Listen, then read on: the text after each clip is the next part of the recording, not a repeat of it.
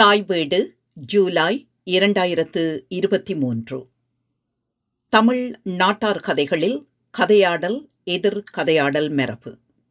Folktale narrative counter narrative tradition எழுதியவர் வேயண்ணா நரேஷ். வாசிப்பவர் ஆனந்தராணி பாலேந்திரா. முன்னுரை. மக்கள் மத்தியில் வாய்மொழியாக பல கதைகள் காணப்படுகின்றன. அவற்றை மக்கள் தங்கள் குழந்தைகளுக்கு கற்றுக் கொடுப்பதன் வழியாக சமூகம் குறித்த ஒரு வகை புரிதலை அவர்களுக்கு ஏற்படுத்த முயற்சி செய்கின்றனர். எந்த செயலை செய்ய வேண்டும் எந்த செயலை செய்யக்கூடாது என்பதையும் அவ்வாறு செய்யக்கூடாத செயலை செய்தால் கிடைக்கும் தண்டனைகளையும் கதையின் வாயிலாக குழந்தைகளுக்கு கற்றுக் கொடுப்பார்கள். இந்த செய்யக்கூடிய அல்லது செய்யக்கூடாத செயல் என்பது சமூகத்தால் ஏற்றுக்கொள்ளப்பட்ட அல்லது வரையறுக்கப்பட்ட ஒன்றாக இருக்கும். வாய்மொழியாக இருக்கும் கதைகள் வெறும் பொழுதுபோக்கு கதைகள் மட்டுமல்ல. அவை சமூகத்தின் நிலை விழுமியங்கள் ஆசை எதிர்பார்ப்பு தேவை என்று அனைத்தையும் தன்னகத்தில் வைத்திருக்கும். ஒரு கதை ஒரு குறிப்பிட்ட காலத்தில் தோன்றுவதற்கு அது காரணமாக இருக்கும். காலத்தை கடந்து நிற்கும் இந்த வாய்மொழி கதைகளுக்கு ஆசிரியர் ஒருவர் கிடையாது. ஒவ்வொரு கதை சொல்லியும் இந்த கதைகளை கூறும் பொழுது அவர் ஒரு ஆசிரியராகிறார். ஏனென்றால் அவர் அங்கிருக்கும் பார்வையாளர்களுக்கு ஏற்றாற்போல் அந்த கதைகளை நீட்டியும் சுருக்கியும் புதிய கூறுகளையும் சேர்த்து கூறுகிறார். இதனால் இக்கதைகளுக்கு காலத்தை கடந்து பல ஆசிரியர்கள் இருக்கின்றனர். அவர்கள் ஒவ்வொருவரும் அவர்கள் காலத்தில் தங்களிடம் தாக்கத்தை ஏற்படுத்தியதை கதையில் ஒரு கூறாக சேர்த்திருப்பர். இன்று நமக்கு கிடைக்கும் வாய்மொழி கதையில் கூட இத்தன்மையை பார்க்கலாம். அதில் ஆவி வழிபாடு நாட்டார் வழிபாடு ஆகம விதிக்குட்பட்ட வழிபாடு வரை அனைத்தும் காணப்படுகின்றன. இக்கட்டுரை தமிழ் வாய்மொழி கதைகளான ரோசமுள்ள இராஜா மகள் சொரக்குடுக்கை மொடவாண்டி கதை கம்பளத்து நாயக்கர் ரிஷியின் உயிர்நிலை செவ்வந்தி அம்மா எட்டு பொண்டாட்டி இராஜா கதை. கொடுக்கிறதை கொடுத்தா கதை ஆகிய கதைகளில் பெண்களை பற்றிய சித்திரிப்புகள் எவ்வாறு காணப்படுகிறது என்பதையும் திருமணம் குடும்பம் குறித்து பெண்மைய கதைகளிலும் ஆண்மை கதைகளிலும் காணப்படும் கதையாடல் எதிர் கதையாடல் பண்புகளையும் ஒப்பிட்டு விளக்குவதாக அமைகிறது. எதிர் கதையாடல் மரபு. அதிகார மையம் அதிகார படிநிலை கொண்ட ஒற்றை பண்பாட்டை கட்டமைக்க முயற்சி செய்யும் பொழுது அதை கேள்வி கேட்கும் எதிர்கதையாடல் மரபு தோன்றுகின்றது. இதற்கு சிறந்த சான்றுகளாக கத்தோலிக்க ஆதிக்கத்திற்கு எதிராக வந்த புரொட்டஸ்டன்ட் மற்றும் ஐயா வைகுண்டர் நாராயணகுரு வள்ளலார் ராமானுஜர் ஆகியவர்கள் பின்பற்றிய வழிபாட்டு முறையை குறிப்பிடலாம். இதேபோன்று நாட்டார் வழிபாட்டு மரபிலும் எதிர்கதையாடல் என்பது காணப்படுகின்றன. பெருமாள் சைவ கடவுளாக ஆகம மரபில் இருக்கிறார். நாட்டார் மரபில் அவர் அசைவ கடவுளாக இருக்கிறார். ஆ கா பெருமாள் நாஞ்சில் பகுதியில் காணப்படும் சில பெருமாள் கோவில்களில் ஆடுகளை பலியிடுவதாக கூறுவது இவ்விடத்தில் நோக்கத்தக்கது. அதிகாரம் சார்ந்த அல்லது பெரு வழக்காக கட்டமைக்கப்பட்ட ஒரு கதையாடலின் அதிகாரத்தை கேள்விக்குள்ளாக்குதல் அல்லது அதற்கு மாற்றான ஒரு கதையாடலை முன்வைத்தல் எதிர் கதையாடல் என்று வரையறுக்கப்படுகிறது. இக்கட்டுரை தமிழ் வாய்மொழி கதைகளில் பெண்களை பற்றிய கதையாடல் எவ்வாறு கட்டமைக்கப்பட்டிருக்கிறது என்பதையும் அதற்கு எதிரான கதையாடல் எவ்வாறு கட்டமைக்கப்பட்டிருக்கின்றன என்பதை ஆராய்கிறது. தமிழ் சமூகத்தில் எதிர் கதையாடல் மரபு என்பது தொடர்ந்து வரக்கூடிய பழமையான மரபுகளில் ஒன்றாக கூறலாம். ஓர் அதிகாரம் மக்களுக்கு எதிராக திரும்பும் பொழுது அதற்கு எதிரான கலக குரல்கள் காலம் காலமாக உருவாகிக் கொண்டே இருக்கிறது. சில நேரங்களில் பெரும் மரபுகள் இத்தகைய கலக குரல்களை பிற்காலத்தில் தனக்குள் உள்வாங்கிக் கொள்ளும் செயலையும் காண முடியும். பெண்கள் மீது நடத்தப்படும் ஆணாதிக்க அடக்குமுறைக்கு எதிராக உருவான எதிர் கதையாடல் மரபை பற்றியே இங்கு விவாதிக்கப்படுகிறது. வாய்மொழி கதைகளில் பெரும்பான்மையான கதைகளில் ஆண்களின் சமூக பார்வை பிரதிபலிப்பதாக இருக்கிறது. இக்கதைகளில் பெண்கள் இரண்டாம் நிலையினராகவே இருக்கின்றனர். இந்த கதையில் பெண்கள் கணவனுக்கு தந்தைக்கு சகோதரர்களுக்கு கட்டுப்பட்டவளாகவும் அவர்கள் எடுக்கும் முடிவை ஏற்றுக்கொண்டு நடப்பவளாகவும் இருக்கிறார்கள். இந்த கட்டுரை விவாதிக்கப்படும் புத்திகட்ட இராஜா நவரத்தின பெண் கொடுக்கிறதை கொடுத்த கதை எட்டு பொண்டாட்டி இராஜா கதை கம்பளத்து நாயக்கர் கதை ரிஷியின் உயிர்நிலை கதை சிவந்தியம்மா ஆகிய கதைகளில் பெண்கள் ஆண்களை சார்ந்து இருக்கின்றனர். பெண்கள் ஆண்களின் உத்தரவுகளுக்கு கட்டுப்பட்டவர்களாக இருக்க வேண்டும். அவர்கள் அதை மீறும் பொழுது அவர்களுக்கு தண்டனை கிடைக்கின்றது. படிதாண்டக்கூடாது பத்தினி எதிர்த்து பேசக்கூடாது. கணவன் இரண்டாவது திருமணம் செய்து கொண்டாலும் ஏற்றுக்கொள்ள வேண்டும். மனைவி கணவனை எதிர்க்காமல் அவன் கொடுக்கும் தண்டனையை ஏற்றுக்கொள்ள வேண்டும் என்பதை வலியுறுத்தும் வகையில் இக்கதைகளில் பெண் கதாபாத்திரங்கள் சித்தரிக்கப்பட்டிருக்கின்றன. இக்கதைகள் ஆண்களுக்குத்தான் உலக அறிவு இருப்பதாகவும் பெண்களுக்கு உலகத்தை பற்றி எந்தவித புரிதலும் அறிவும் இல்லாதது போன்று கூறுகின்றனர்.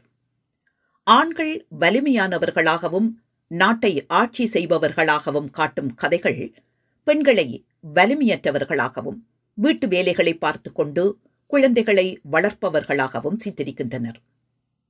இக்கதையாடல் சமூகத்தில் இருக்கும் அதிகார மரபின் கதையாடலாக கொள்ளலாம்.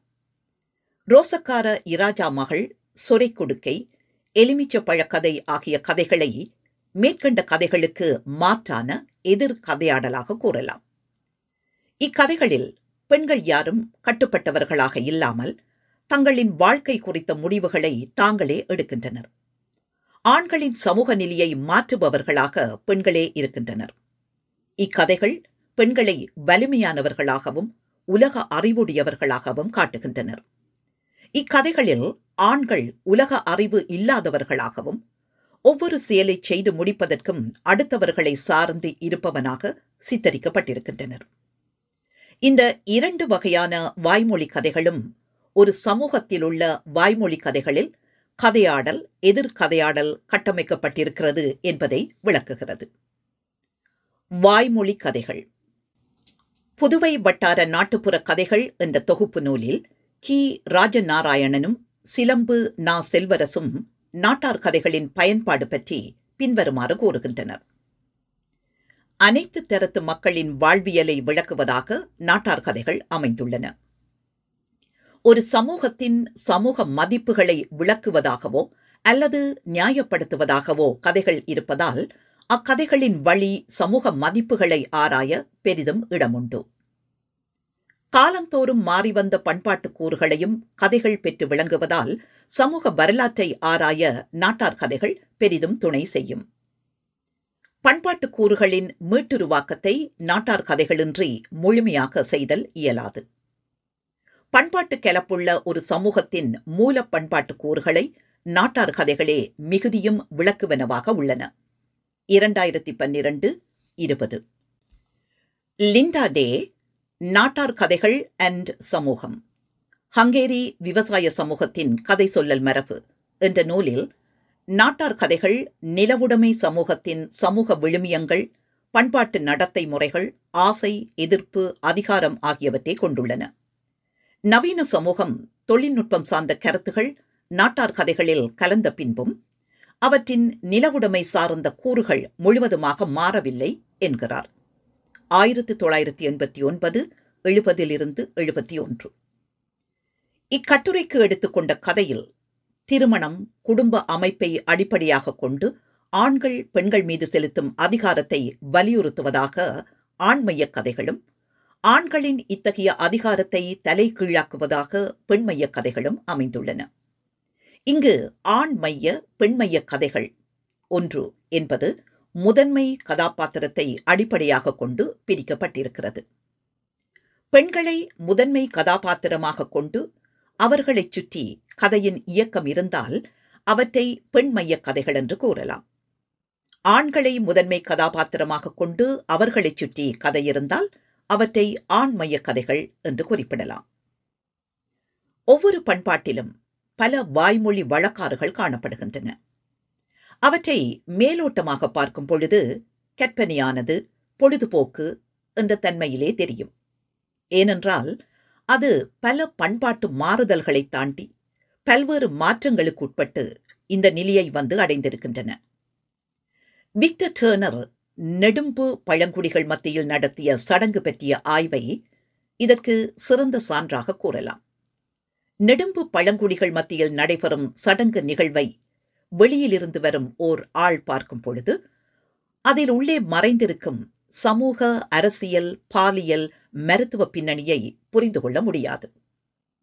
விக்டர் டேர்னர் அவர்களிடம் காணப்படும் இந்த சடங்கியல் நிகழ்வு என்பது குழந்தையின்மை என்பதற்கான மருத்துவத்திற்கான ஒன்றாக குறிப்பிடுகிறார்.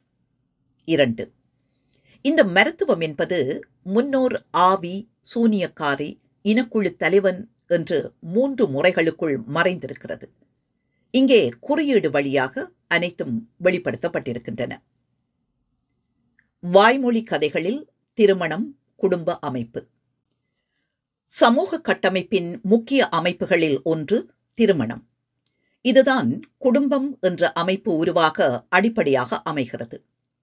திருமணத்தின் மூலம் அமையும் இந்த குடும்ப அமைப்பு முறைதான் புதிதாக பிறக்கும் குழந்தைகளுக்கு சமூக விழுமியம் கட்டுப்பாடு பண்பாட்டு நடத்தை முறை நம்பிக்கை ஆகியவற்றை கற்றுக் கொடுத்து அவர்களை சமூக வயப்படுத்தும் இடமாக அமைகிறது. ஒரு சமூகத்தின் பண்பாட்டு கட்டமைப்பு என்பதன் தொடக்கம் குடும்பத்திலிருந்தே தொடங்குகிறது. இந்த குடும்ப அமைப்பு பெரும்பாலும் ஆண்மைய சமூகத்தை பிரதிபலிப்பதாகவே இருக்கிறது. திருமணத்தின் போது பரிமாறிக்கொள்ளப்படுபவர்களாக பெண்கள் இருக்கிறார்கள். இதை பக்தவச்சல பாரதியின் பின்வரும் கூற்று உறுதிப்படுத்துகிறது. சமூகத்தில் சரிபாதியாக விளங்கும் பெண்கள் திருமணம் வழி ஒரு கால் வழியிலிருந்து குழுவிலிருந்து இன்னொரு கால் வழிக்கு மாற்றப்படுகின்றனர். இரண்டாயிரத்தி ஐந்து நூற்றி பன்னிரண்டு. இரண்டு சமூகத்தின் பண்பாடு அல்லது இணக்கத்திற்கான பாலமாகவும் திருமண முறை இருந்துள்ளது. திருமண முறை ஒவ்வொரு பண்பாட்டிற்கும் மாறுபடும். தமிழ் சமூகத்தில் காணப்படும் திருமண முறையாக பக்தவச்சல பாரதி பின்வரும் முறைகளை குறிப்பிடுகிறார். தமிழர்களின் மன உறவில் நேர்நிலை விதிகள் யாரை திருமணம் செய்வது என்று வலியுறுத்துவது செயல்படுகின்றன. இவ்விதிகள் உரிமை முறை உறவு முறை மணம் கொண்டு கொடுத்தல் என்னும் கருத்தாக்க நிலைகளில் விரும்பத்தக்க மணமுறையை வலியுறுத்துகின்றன. தமிழர்களிடம் காணப்படும் விரும்பத்தக்க மணமுறை மூன்று நிலைகளில் நிகழ்கின்றன.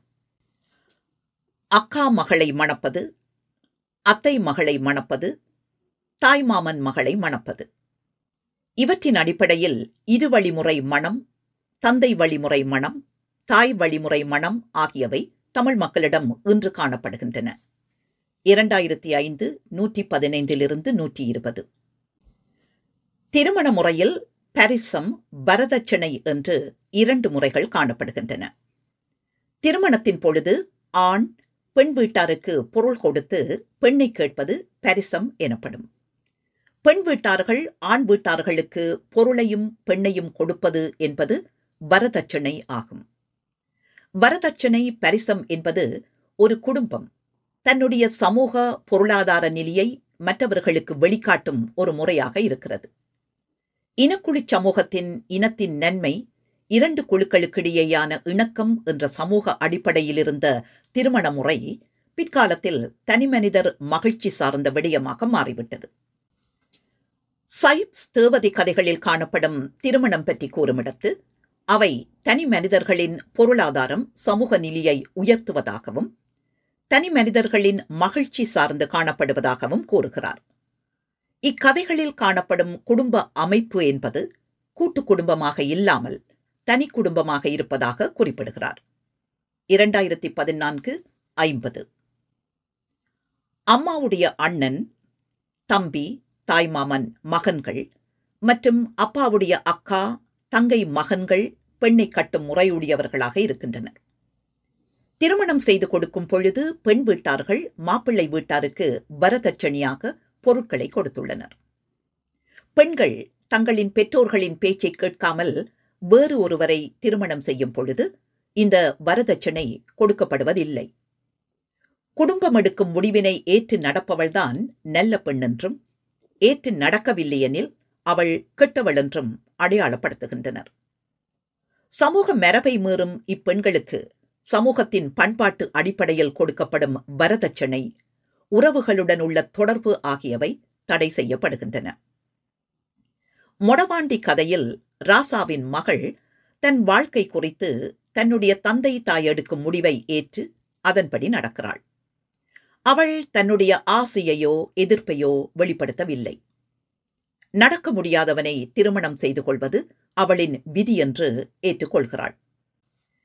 இந்த விதி என்ற கூறு இந்திய வாய்மொழி கதைகளில் காணப்படும் பொதுவான கூறாக ஏ கே ராமானுஜன் கூறுகிறார். இவர் பெண்கள் துன்பப்படுவதற்கான காரணமாக விதியை இந்திய கதைகள் குறிப்பிடுவதாக குறிப்பிடுகிறார். முற்காலத்தில் தாங்கள் செய்த பாவத்தின் விளைவாகத்தான் தாங்கள் இப்பொழுது துன்பப்படுவதாக கூறுகின்றனர். இதற்கு சான்றாக தமிழ் கன்னட மொழிகளில் காணப்படும் விலக்கு பெண் கதையினை கூறுகிறார். ஆயிரத்தி தொள்ளாயிரத்தி தொண்ணூத்தி ஒன்று முப்பத்தி நான்கு. இக்கட்டுரைக்காக எடுத்துக்கொண்ட செவ்வந்தி அம்மா மொடவாண்டி கதை ஏழு பொண்டாட்டி இராஜா ஆகிய கதைகளிலும் அவர்கள் துன்பப்படுவதற்கான காரணமாக விதியை குறிப்பிடுகின்றனர். மொடவாண்டி கதையில் இளவரசி தங்களுடைய முடிவுகளுக்கு உடன்பட்ட காரணத்தாலும் தங்கள் அனுமதியின்றி முடவனுக்கும் ராஜாவின் மகளுக்கும் நடைபெற்ற திருமணத்தை பெற்றோர்கள் ஏற்றுக்கொண்டு தங்களுடைய உடைமைகளை அவர்களுக்கு கொடுக்கின்றனர். ஆனால் சொரக்குடுவை ரோசமுள்ள ராசாமகள் கதைகளில் பெண்கள் தங்கள் பெற்றோர்கள் எடுக்கும் முடிவை ஏற்க மறுத்து தான் விரும்பியவர்களுடன் சென்றதாலும் தங்களின் சமூக பொருளாதார நிலையை விட குறைந்தவரை திருமணம் செய்து கொண்டதாலும் வரதட்சணை கொடுக்கப்படாமல் கட்டிய சேலையோடு செல்கின்றனர். மணமகனை தேர்ந்தெடுத்தல் என்பது சில கதைகளில் பெண்ணின் முடிவை சார்ந்து இருக்கிறது. சான்றாக சுபந்தி அம்மா சொரக்குடுவை ரோசமுள்ள ராசாமகள் கதையை சொல்லலாம். சுபந்தி அம்மா பாட்டியிடம் பின்வருமாறு கூறுகிறாள். சரி நீ ஒன்னும் கவலைப்படாத. நாளைக்கு எனக்கு பிறந்த நாள். நீயே உன் பேரனையும் கூட்டிக்கிட்டு அரண்மனைக்கு பூ கொண்டு வர மாதிரி வா. வரும்போது உன் பேரனை அரண்மனைக்கு பூ கொண்டு வர்ற மாதிரி வா.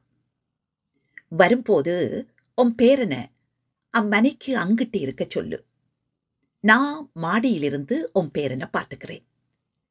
எனக்கு பிடிச்சிருந்தா நான் கல்யாணம் முடிச்சுக்கிறேன். இல்லைனா வேணாம்னு சொல்லிடுறேன். சொரக்குடுவை கதையில் போட்டியில் வெற்றி பெற்றவன் சமூக நிலையில் தன் குடும்பத்தை விட கீழ் நிலையில் இருந்த பொழுதும் கதையின் தலைவி தன்னுடைய விருப்பத்தின் அடிப்படையில் அனைவரின் எதிர்ப்பையும் மீறி தலைவனுடன் செல்கிறாள். ரோசமுள்ள ராசாமகள் கதையில் இளவரசி தனக்கு பிடித்தவனுடன் தன்னுடைய தந்தையின் எதிர்ப்பையும் மீறி திருமணம் செய்து கொள்கிறாள். இவற்றை கதையில் காணப்படும் தாய்வழி சமூகத்தின் எச்சமாக கருதலாம். இங்கு எடுத்துக்கொள்ளப்பட்ட மற்ற கதைகளில் ஆண்களே பெண்களை தேர்ந்தெடுப்பவர்களாக இருக்கின்றனர். மேற்கண்ட இரண்டு கதைகளிலும் பெற்றோர் மற்றும் சமூக எதிர்ப்பை மீறி திருமணம் செய்து கொள்பவர்கள் தொடக்கத்தில் துன்பம் நேர்வது போன்றும் பின்பு அவர்கள் மந்திர ஆற்றல் மூலம் அதிலிருந்து விடுதலை அடைந்து மகிழ்வாக வாழ்வது போன்றும் காட்டப்படுகின்றன. இதன் வாயிலாக கதை இயற்றப்பட்ட காலகட்டத்தில் காதலித்து திருமணம் செய்து கொண்டவர்களை பெற்றோர்கள் ஏற்றுக்கொள்ளாமல் அவர்களுக்கு சமூக கடமைகள் அடிப்படையில் கொடுக்க வேண்டிய எதையும் கொடுக்காமல் இருந்துள்ளதை அறிய முடிகிறது.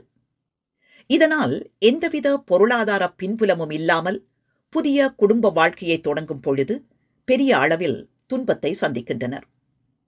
சில நேரங்களில் இது அவர்களின் குடும்ப வாழ்க்கையின் மீது வெறுப்பையும் ஏற்படுத்துகிறது. இது சொரக்குடுவை கதையில் தெளிவாக வெளிப்படுகிறது. ஏண்டா நான் என்ன பாவம் பண்ணினனோ? ஆடு மேய்க்கிற உங்க அப்பனை கட்டிக்கிட்டு ஆத்துக்கு போய் தண்ணி செமந்து கஷ்டப்படுறேன்.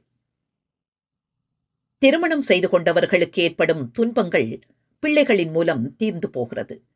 மீண்டும் அவர்களை உறவினர்கள் ஏற்றுக்கொள்கின்றனர்.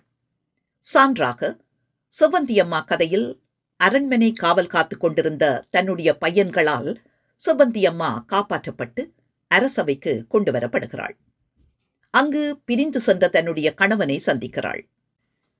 செவ்வந்தியம்மா கணவன் மீண்டும் அரசனாக மாறுகிறான். அனைவரும் மகிழ்ச்சியாக வாழ்கிறார்கள். இதேபோன்று சொரக்குடுவை கதையிலும் மகன் ஆற்றில் சென்ற சொரக்குடுவியை எடுக்கிறான்.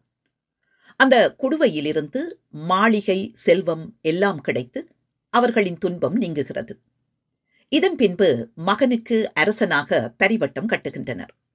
அப்பொழுது பெற்றோர்கள் தன்னுடைய பேரனுக்கு பரிவட்டம் கட்டும் உரிமையை நிலைநாட்ட வருவதாக கூறுகின்றனர். ரோசமுள்ள ராசா மகள் கதையில் தலைவன் வசதியற்றவனாகவும் சமூக நிலையில் கீழ்நிலையில் உள்ளவனாகவும் இருக்கிறான். திருமணம் செய்து கொண்ட பின்பு மனைவியின் விறகு கட்டையிலிருந்து முத்துரத்தினம் கிடைத்தல். மூலம் வறுமை நீங்கி சமூக நிலையில் உயர்ந்த நிலைக்கு செல்கிறான். இங்கு பெண் ஆணின் சமூக நிலையை உயர்த்துபவளாக இருக்கிறாள். இக்கதையில் திருமணத்திற்கு முன்பு கதாநாயகன் சமூகத்தினால் மதிக்கப்படாதவனாகவும் மக்கள் எள்ளி நகையாடக்கூடியவனாக இருக்கிறான். திருமணத்திற்கு பின்பு கதாநாயகியினால் அவனுடைய நிலை மாறுகிறது. மக்கள் அவனை மரியாதையாக அழைக்கத் தொடங்கினர். இங்கு சமூக அங்கீகாரம் மதிப்பு என்பது ஒரு பெண்ணினால்தான் ஆணுக்கு கிடைப்பதாக சித்தரிக்கப்பட்டிருக்கின்றது.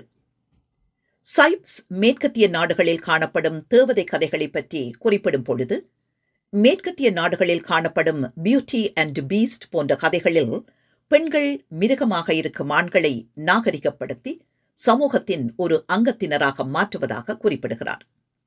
தமிழ் கதைகளிலும் அத்தகைய தன்மையை பார்க்க முடிகின்றன.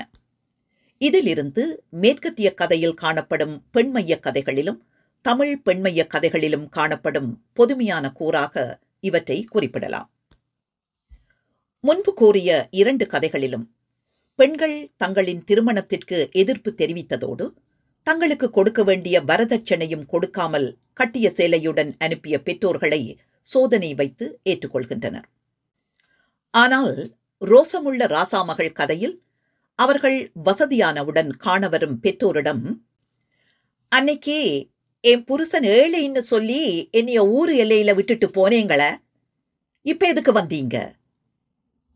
தன்னை விட சமூக அதிகார நிலைக்கு முக்கியத்துவம் கொடுத்த பெற்றோர்களை ஏற்க மறுத்ததை இக்கதை வெளிப்படுத்துகிறது. இது குறியீடு வழியாக ஆணை மையப்படுத்திய குடும்ப அமைப்பையும் சமூக அமைப்பையும் ஏற்க மறுத்ததோடு அதை கேள்விக்குள்ளாக்குகிறது. இதை அதிகார தலைகீழாக்கம் அல்லது அதிகார மையத்தை சிதைக்கும் முறையாக குறிப்பிடலாம்.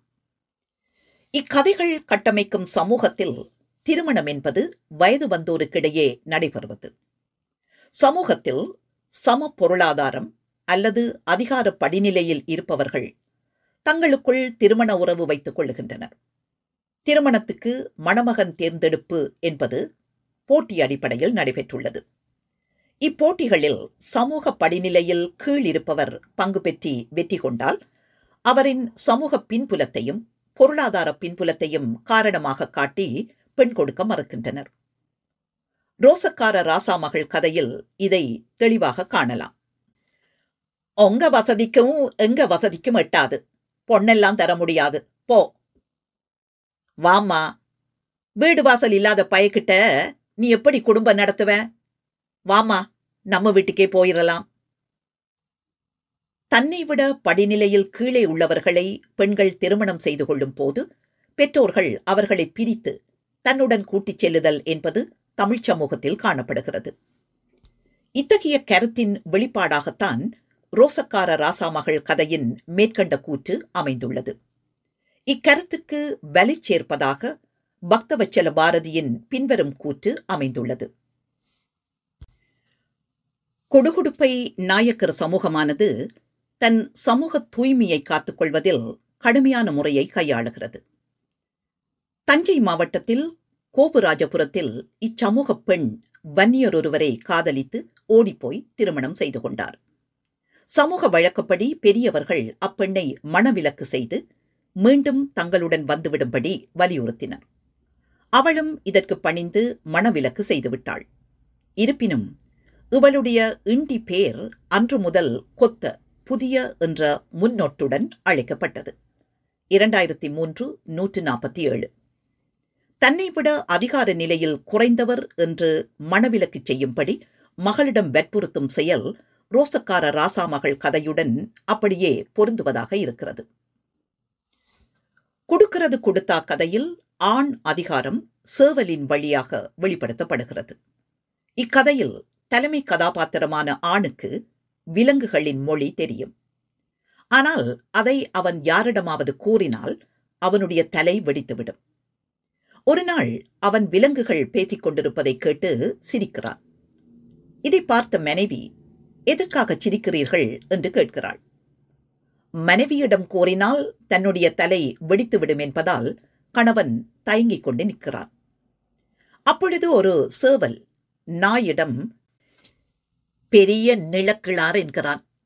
தன்னுடைய மனைவியை எப்படி நடத்த வேண்டும் என்று தெரியாமல் இப்படி தலைவடித்து சாகப் போகிறான். நான் பேர் தினமும் ஒரு பெண்ணுடன் இருந்து கொண்டு மகிழ்ச்சியாக இருக்கிறேன்.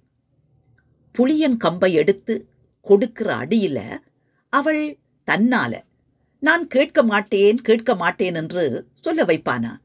அதை விட்டுட்டு சும்மா இருக்கிறான் என்று கூறும். இதை கேட்ட கணவனும் தன்னுடைய மனைவியை அடிப்பான். அவளும் இனிமே கணவனிடம் கேள்வி கேட்க மாட்டேன் என்று கூறுவாள். இக்கதையில் மனைவி கணவன் என்ன செய்தாலும் அவனை கேள்வி கேட்கக்கூடாது என்பதை வலியுறுத்துவதை காண முடிகிறது. இக்கதையில் சேவல் ஆண் அதிகாரத்தின் குறியீடாக கட்டமைக்கப்பட்டிருக்கிறது.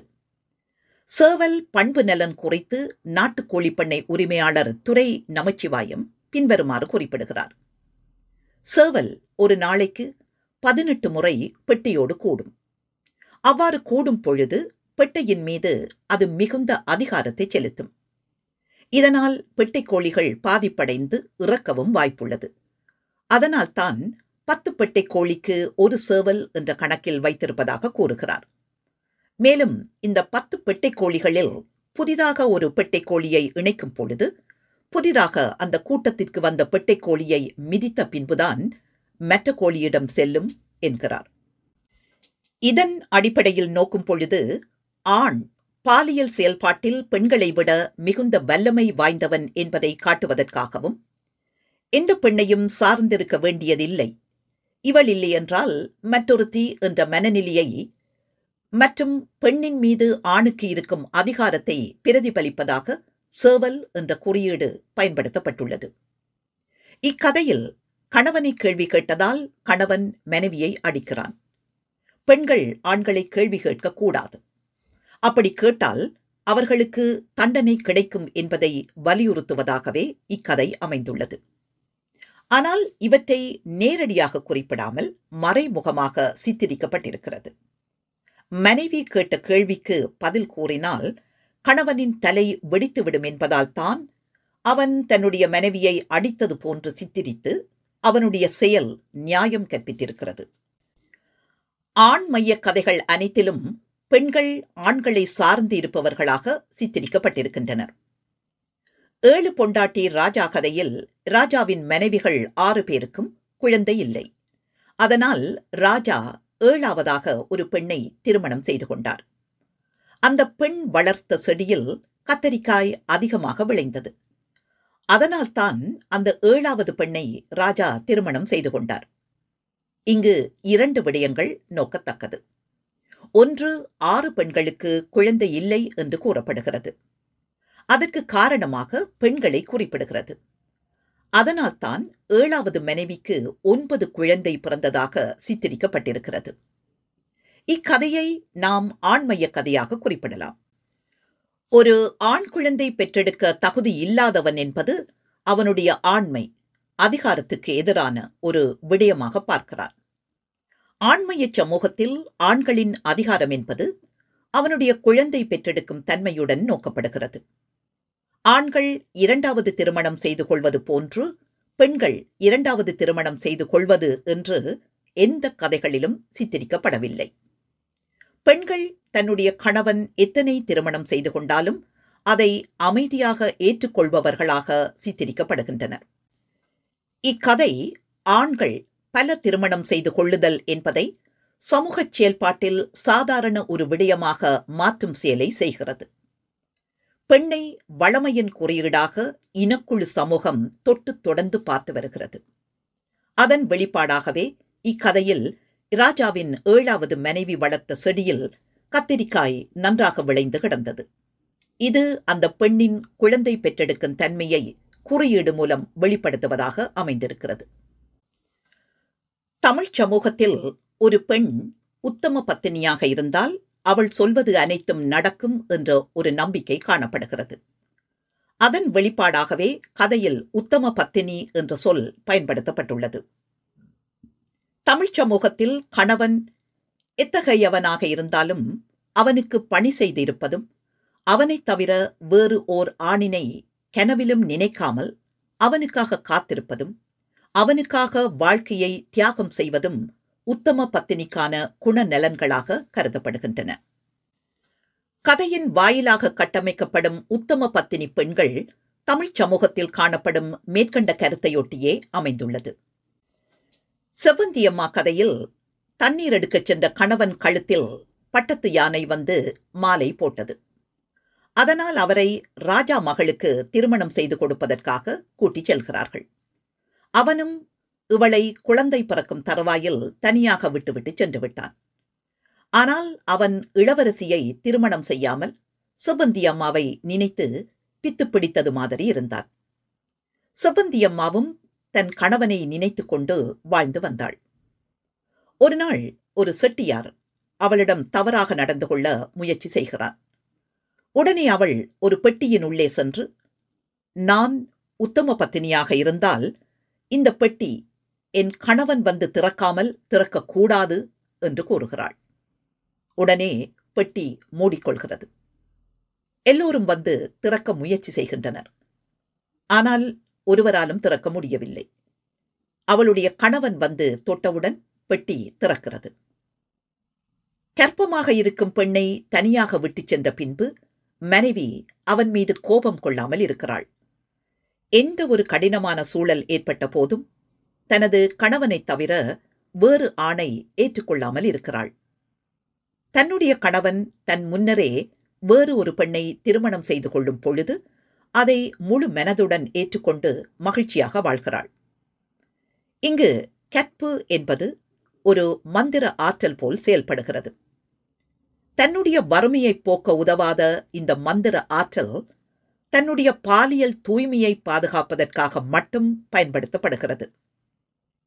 இதைப் போன்று மந்திரவாதி படித்தாண்டும் பெண்ணை நாயாக மாற்றி செல்லும் கதை கம்பளத்து நாயக்கர் கதை ரிஷியின் உயிர்நிலை ராஜா மகன் பாம்பின் மகளை திருமணம் செய்யும் கதை ஆகிய கதைகளில் பெண்கள் அவர்களுடைய கணவர்களிடமிருந்து சூழ்ச்சியினால் பிரிக்கப்பட்டிருந்தாலும் வேறு ஓர் ஆண் தன்னிடம் நெருங்கக்கூடாது என்பதற்காக தான் விரதம் இருப்பதாக கூறுவதாக கதைகளில் அமைந்திருக்கும்.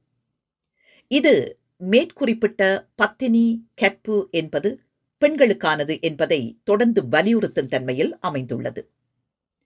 ஒரு பெண் தன்னுடைய உயிரை தியாகம் செய்தாவது தன்னுடைய கற்பை பேணி பாதுகாக்க வேண்டும். ஆனால் இத்தகைய கட்டுப்பாடுகள் எதுவும் இல்லை. அவர்கள் எத்தனை பெண்களை வேண்டுமென்றாலும் திருமணம் செய்து கொள்ளலாம். நாட்டார் கதைகளில் தண்டனை முறை. பூக்கோ தண்டனையை இரண்டு வகையாக பிரிக்கிறார். உடல் சார்ந்த தண்டனை உயிர் சார்ந்த தண்டனை.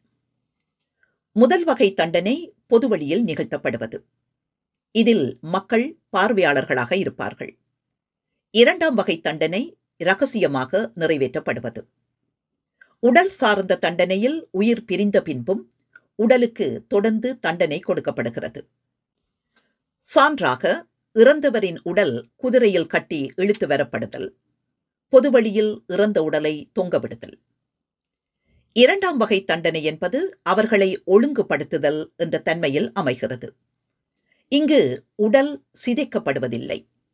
உடலுக்கு எந்தவித பாதிப்பும் ஏற்படாத வகையில் உயிரை மட்டும் உடலை விட்டு பிரித்து விடுகின்றனர். இத்தகைய தண்டனை அதிகாலையில் யாருக்கும் தெரியாமல் நான்கு சுற்றுக்குள் நிகழ்த்தப்படுவதாக இருக்கிறது. காலம் காலமாக தண்டனை என்பது அதிகார மையம் தன்னுடைய அதிகாரத்தை தக்க வைத்துக் கொள்வதற்காக ஒரு கருவியாக பயன்படுத்துகிறது. தொடக்க கால தண்டனை முறை என்பது அவர்களுக்கு ஓர் அச்ச உணர்வை ஏற்படுத்தி அவர்களை அதிகார வர்க்கத்தினால் கட்டமைக்கப்பட்ட பொது சமூக விதிமுறைகளை பின்பற்ற வைத்தது. நவீன தண்டனை முறைகள் மக்களை தாங்கள் எப்பொழுதும் அதிகார மையத்தினால் கண்காணிக்கப்பட்டுக் கொண்டுதான் இருக்கிறோம் என்ற உணர்வை ஏற்படுத்துவதன் வழியாக அவர்களுக்கு ஓர் அச்ச உணர்வை ஏற்படுத்தி ஒழுக்கமாக நடக்க வைக்கிறது. முதல் வகை தண்டனையில் குற்றவாளிக்கு கொடுக்கப்படும் தண்டனையை பார்க்கும் மக்கள் மூன்று வகையில் தங்களின் உணர்வை வெளிப்படுத்துகின்றனர். ஒன்று தண்டனை கொடுக்கப்படுபவர் மீது இரக்கம் கொள்கின்றனர். அதை பார்த்து அச்சம் கொள்கின்றனர். அதன் மீது கோபம் கொள்கின்றனர். இங்கு தொடக்க காலத்தில் ஒழுக்கம் என்பது சமூகவயமாக்கல் என்பதை அடிப்படையாக கொண்டது. இங்கு தாங்கள் கண்காணிக்கப்படுகிறோம் என்ற அச்ச உணர்வு இருக்காது.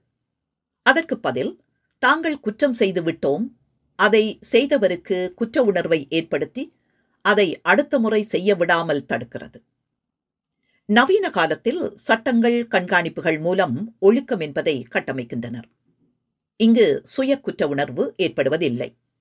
தன்னை யாரும் பார்க்கவில்லை என்று தெரிந்தால் அவர்கள் செய்யக்கூடாது என்று அதிகார வர்க்கத்தினரால் வரையறுக்கப்பட்ட அந்த செயலை எந்தவித குற்ற உணர்வும் இல்லாமல் செய்வார்கள். அரசு தன்னுடைய அதிகாரத்தை நிலைநிறுத்திக் கொள்வதற்கு அரசின் கீழ் இருக்கக்கூடிய மக்கள் அனைவரும் அரசின் கட்டுப்பாடுகளை ஏற்றுக்கொண்டு ஒழுக்கத்தோடு வாழ வேண்டும். அப்படி வாழவில்லை என்றால் அது அதிகார மையத்தை சிதைத்துவிடும். அதிகாரம் ஒழுக்கத்தின் வழியாகவும் கட்டுப்பாடுகள் வழியாகவும் தான் தன்னுடைய அதிகாரத்தை நிலைநிறுத்துகிறது. ஒழுக்கம் என்பது தற்போது அதிகார மையத்தால் கட்டமைக்கப்படுகிறது. ஒழுக்கம் என்பதை அதிகார மையம் இரண்டு வகையில் கட்டமைக்கிறது. ஒன்று சமூகவயமாக்கல். அதில் பண்பாடு சடங்கு இலக்கியங்கள் எழுத்து வாய்மொழி. இரண்டாவது சட்டம் தண்டனை. முதலாவது முறையில் அதிகார மையம் மக்கள் மீது நேரடியாக எந்த அடக்குமுறையும் நிகழ்த்துவதில்லை. இதை செய் செய்யாது என்று கூறுவதும் இல்லை. அவர்கள் தவறு செய்கிறார்களா என்று கண்காணிப்பதும் இல்லை. சமூகமயமாக்கலில் அதிகாரத்துக்கு கட்டுப்பட்டு கொண்டிருக்கிறோம் என்று தெரியாமலே அதிகாரத்திற்கு கட்டுப்படுகிறோம். இங்கு அந்த பொது சமூக நிலையை மீறும் பொழுது அது நமக்கு குற்ற உணர்வை ஏற்படுத்தி அடுத்த முறை அதை செய்ய விடாமல் தடுக்கிறது அல்லது அதை குற்றமாக நம்மை கருத வைக்கிறது. இங்கு ஒழுக்கமாக நாம் நினைப்பது என்பது ஒரு குறிப்பிட்ட காலகட்டத்தில் ஒரு குறிப்பிட்ட அதிகார மையத்தால் உருவாக்கப்பட்டதுதான். ஒரு காலத்தில் ஒழுக்கமாக இருந்தது மற்றொரு காலத்தில் ஒழுக்கமற்றதாக மாறலாம். ஒழுக்கமற்றது ஒழுக்கமாக மாறலாம். தமிழ்ச் சமூகத்தில் கல்குடித்தல் இரண்டாவது முறையில் ஒரு சட்டம் இயற்றி அதன் மூலம் சமூக ஒழுக்கத்தை கட்டமைத்தல். இங்கு இதை மீறி செயல்படுபவர்களுக்கு தண்டனை கொடுக்கப்படுகிறது. இங்கு கண்காணித்தல் என்பது ஒழுக்கத்தை நடைமுறைப்படுத்துதலில் இன்றியமையாததாக இருக்கிறது. தாங்கள் எப்பொழுதும் கண்காணிக்கப்பட்டுக் கொண்டே இருக்கிறோம் என்பது மக்கள் மனதில் ஒருவித அழுத்தத்தை உண்டு பண்ணுகிறது. இது அவர்கள் மனதில் தாங்கள் என்ன செய்து கொண்டிருந்தாலும் தங்களை யாரோ பார்த்து கொண்டிருக்கிறார் என்ற ஓர் உணர்வை ஏற்படுத்துகிறது. இந்த உணர்வு அவர்களை கட்டுப்பாட்டுடன் கூடிய வாழும் சூழலை உண்டு பண்ணுகிறது. இது தொடரும் பொழுது கட்டுப்பாடுகளுக்குள் காலப்போக்கில் இயல்பானதாக மாறிவிடுகின்றனர். அதன் பின்பு அனைவரும் அதை பின்பற்றத் தொடங்குவார்கள். அதை ஒரு குறிப்பிட்ட அதிகார மையத்தின் செயற்பாட்டினால்தான் தனக்கு இத்தகைய ஒழுக்கமுறை வந்தது என்பதும் காலப்போக்கில் மறைந்துவிடும். கட்டுப்பாடும் இயல்பாக்கமும். ஒரு காலத்தில் அல்லது ஒரு நேரத்தில் கட்டுப்பாடாக பார்க்கப்பட்டது பின்பு இயல்பான ஒன்றாக பார்க்கப்படுகிறது. அதிகார மையம் அவர்களை அதற்கு பழக்கப்படுத்தி விடுகிறது இதில் இலக்கியங்கள் முக்கிய பங்கு வகிக்கின்றன. இலக்கியங்கள் அதை யார் பயன்படுத்துகிறார்கள் என்பதை சார்ந்து இயங்கக்கூடியது. அதிகார மையம் சார்ந்து அவர்களின் கருத்து சார்ந்து இருக்கும் அடக்குமுறைக்கு எதிரான மக்கள் பயன்படுத்தும் அடக்குமுறைக்கு எதிரான கருத்தியல் சார்ந்ததாக இருக்கும். இது வாய்மொழி கதைகளுக்கு பொருந்தும். பெண் கதாநாயகிகளை மையமிட்ட வாய்மொழி கதைகளுக்கும் ஆண்களை கதை நாயகர்களாக கொண்ட கதைகளில் இதை தெளிவாக காண முடியும். முதல் வகை சமூக அடக்குமுறைகளுக்கும் கட்டுப்பாடுகளுக்கும் எதிராக கேள்வி கேட்பதாக இருக்கும். இரண்டாவது கதைகளில் பெண்கள் மீதான அடக்குமுறை சமூக ஒழுக்கம் என்ற பெயரில் வலியுறுத்தப்படும். இத்தகைய கருத்துக்களை கொண்ட கதைகளை கேட்கும் குழந்தைக்கு இத்தகைய முறைதான் சரியானது என்ற எண்ணத்தை உருவாக்குகிறது. காலப்போக்கில் அந்த குழந்தைகளுக்கு அந்த கதை மறந்து போகலாம். அதை எங்கு யார் கூற கேட்டோம் என்பது கூட நினைவில் இருக்காது. ஆனால் அந்த கதையின் வழியாக கடத்தப்பட்ட கருத்தியல் என்பது அந்த குழந்தைகளின் ஆழ்மன கிடக்கையில் பதிந்துவிடும். அது அவர்களுக்கு தெரியாமலே அவர்களுடைய செயற்பாடுகளில் வெளிப்படும். இப்படி குழந்தைகளுக்கு இந்த கட்டுப்பாடுகள் இயல்பானதாக தெரியும். அதற்கு அடுத்த தலைமுறையினர் இதை கட்டுப்பாடாக கருத மாட்டார்கள். இப்படி பல சமூக அடக்குமுறை கருத்துக்கள் ஒழுக்கமாகவும் கட்டுப்பாடுகள் இயல்பானதாகவும் மாற்றப்பட்டிருக்கின்றன. இக்கதைகள் சமூகத்தில் காணப்படும் அதிகார படிநிலைகளை சமூகத்தில் இயல்பாக காணப்படக்கூடிய ஓர் அமைப்பு முறையாக பார்க்கச் செய்வதோடு அதை ஏற்றுக்கொண்டு அவர்களை பழக்கப்படுத்துகிறது. இதன் மூலம் அதிகார படிநிலைக்கு எதிராக போராட வேண்டும் என்ற உள்ளுணர்வை இல்லாமல் செய்கிறது. இங்கு கதை குழந்தைகளின் கற்பனையையும் உள்ளுணர்வையும் கட்டுப்படுத்துகிறது. சைப்ஸ் மேற்கத்திய நாடுகளில் காணப்படும் தொடக்ககால தேவதை கதைகள் அனைத்தும் இந்த செயலை முதன்மையாக கொண்டு அமைந்துள்ளதாக குறிப்பிடுகிறார். அவர்கள் குழந்தைகளின் கற்பனையாற்றலை அதிகப்படுத்தும் கதைகளின் வாயிலாகவே குழந்தைகளின் கற்பனை திறனை ஓர் எல்லைக்குள்ளே இருக்கும்படி செய்கின்றன மேற்கண்டவற்றின் அடிப்படையில் பார்க்கும் பொழுது ஆய்வுக்கு எடுத்துக்கொண்ட தமிழ் கதையில் தண்டனை என்பது பூக்கோ குறிப்பிடும் உடல் சார்ந்த தண்டனை முறையாகவே இருக்கிறது. அவை அனைத்தும் பொதுவழியில் நடத்தப்படுவதாக இருக்கிறது. இதில் அவர்களின் உயிர் பறிக்கப்படுவது என்பது முதன்மையானதாக இல்லை. அவர்களை அவமானப்படுத்துவதும் அதன் வழியாக நீதியை நிலைநிறுத்துவதாக அமைகிறது. இங்கு எது நீதி என்பதை அதிகாரம்தான் முடிவு செய்கிறது. சமூகமயமாக்கல் மூலம் அந்த நீதி அடுத்த தலைமுறையினரை இயல்பாக ஏற்றுக்கொள்ளச் செய்கிறது. ஒரு காலத்தில் அதிகாரத்தில் சட்டமாக போடப்பட்டது காலப்போக்கில் பண்பாட்டோடு கலந்து மரபாகி நீதியாக மாறுகிறது. தமிழ் கதைகளில் காணப்படும் தண்டனைகளை பின்வருமாறு வரையறுக்கலாம். மற்றவர்களுக்கு தீங்கு செய்ய முயற்சித்ததாக கொள்ளப்படுதல். உண்மை தெரிந்து விடுவதால் தற்கொலை செய்து கொள்ளுதல். சிறையில் அடைக்கப்படுதல். நாட்டை விட்டு அடித்து துரத்தப்படுதல். இவற்றில் இவை ஒவ்வொன்றும் செய்யப்படும் முறையில் வேறுபடுகிறது. தமிழ் கதைகளில் தீமை செய்பவர்கள் சுண்ணாம்பு கால்வாயில் வைத்து எரித்தல் என்பது பொதுவானதாக காணப்படுகிறது. இது ஒரு கொடூரமான தண்டனையாக பார்க்கப்பட்டது. நல்ல தங்காள் கதையில் தங்கைக்கு தீமை செய்த மனைவியை அவளுடைய கணவன் சுண்ணாம்பு கால்வாயில் வைத்து எரித்ததாக ஒரு வாய்மொழி கதை காணப்படுகிறது. இன்றும் நல்ல தங்காள் வழிபாடு மக்கள் மத்தியில் பிரபலமாக காணப்படுகிறது என்பது இவ்விடத்தில் நோக்கத்தக்கது. தமிழ் பண்பாட்டில் சுண்ணாம்பு பயன்பாடு பரவலாக இருந்ததும் இதற்கு ஒரு காரணமாக கூறலாம். ஞான சௌந்தரி புத்திகட்ட ராஜா ராஜா மகனும் நவரத்தின பெண்ணும் ஆகிய கதைகளில் பெண்களுக்கு தீமை செய்யும் பெண்கள் வீட்டில் இருக்கும் ஆணினால் கொல்லப்படுகிறாள். இது அப்படியே நல்லதங்காள் கதையின் அடிக்கருத்துடன் பொருந்தி போகிறது. மொட்டையும் மொட்டையும் சேர்ந்ததாம் கதை ஏழு பொண்டாட்டி கதையில் அடித்து துரத்தப்படுகிறார்கள். தமிழ் கதைகளில் காணப்படும் கரும்புள்ளி செம்புள்ளி குத்தி அடித்து துரத்தப்படுகிறார்கள். மற்றவர்களுக்கு தீமை நினைப்பவர்களுக்கு அடி கொடுக்கப்படுகிறது. அதன் மூலம் அவர்களுக்கு திருந்துவதற்கு ஒரு வாய்ப்பு கொடுக்கப்படுகிறது. உரிமையை பறித்தல் என்பதும் தமிழ் கதைகளில் தண்டனையாக சித்தரிக்கப்பட்டிருக்கிறது. ரோசமுள்ள ராசாமகள் கதையில் இளவரசி தன்னுடைய அப்பாவுக்கு தன் மீது இருக்கும் மகள் என்ற உரிமையை மறுக்கிறாள். இது பெண்கள் ஆண்களின் உடைமை பொருள் என்ற ஆண்மைய கதைகளின் சித்திரிப்பை கேள்விக்குள்ளாக்குகிறது. தமிழ் கதைகளில் தீய கதாபாத்திரத்தின் உயிர் ஏழு கடல் தாண்டியிருக்கும் ஒரு பொருளில் மறைத்து வைக்கப்பட்டிருக்கும்.